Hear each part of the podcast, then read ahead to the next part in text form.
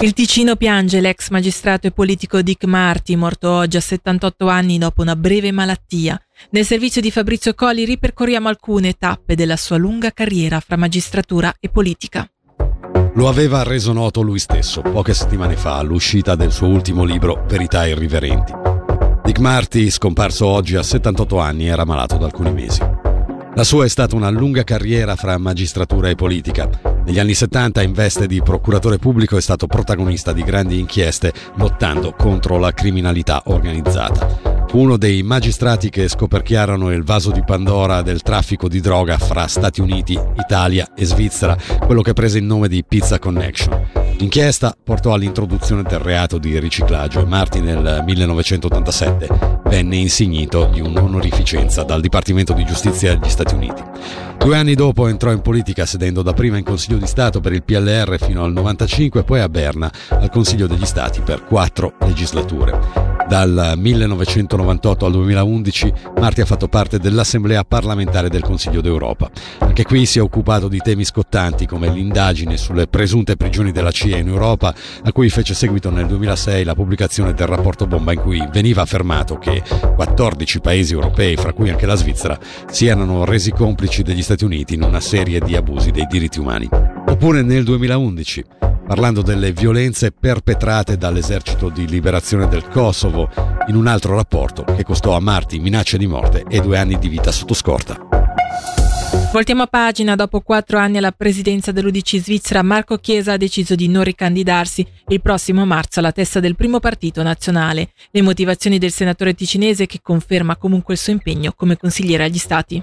Non sollecito un terzo mandato con la consapevolezza però di aver dato tutto ciò che potevo per far nascere uno spirito di squadra e per far sì che il partito tornasse a crescere dopo le elezioni del 2019. Però non nascondo che tutto questo non era l'obiettivo principale di un presidente. Il mio in particolare era quello di avere una linea politica chiara nell'ambito di temi che mi stanno particolarmente a cuore, penso all'immigrazione di massa, alla politica dell'asilo, l'approvvigionamento energetico del paese e in questo senso ritengo di aver raggiunto lo scopo della mia presidenza. Parliamo dei suoi progetti progetti politici futuri? Manterrà la carica di consigliere agli stati? Sicuramente sì, sono stato eletto a novembre per far sì di rappresentare le esigenze del Canton Ticino all'interno della Camera dei Cantoni. Questo è un compito che mi onora e sono molto grato per le persone che mi hanno dato il loro sostegno. Guardi, il tema della politica dell'asilo, dell'immigrazione di massa, del mercato del lavoro, della preferenza indigena, sono tutti gli argomenti estremamente importanti e che proprio in quella Camera devono trovare dello spazio e io mi impegnerò affinché i messaggi giungano forti e chiari. Prende vita il primo istituto di medicina legale del Canton Ticino. Dal 1 gennaio 2024 assicurerà le prestazioni in ambito di medicina legale a favore delle autorità giudiziarie e Ministero Pubblico. In particolare, diretto dalla dottoressa Rosa Maria Martinez, l'istituto che avrà sede a Bellinzona assumerà anche un mandato conferito dalla Segreteria di Stato per la Migrazione. Sentiamo la direttrice della Divisione della Giustizia, Frida Andreotti.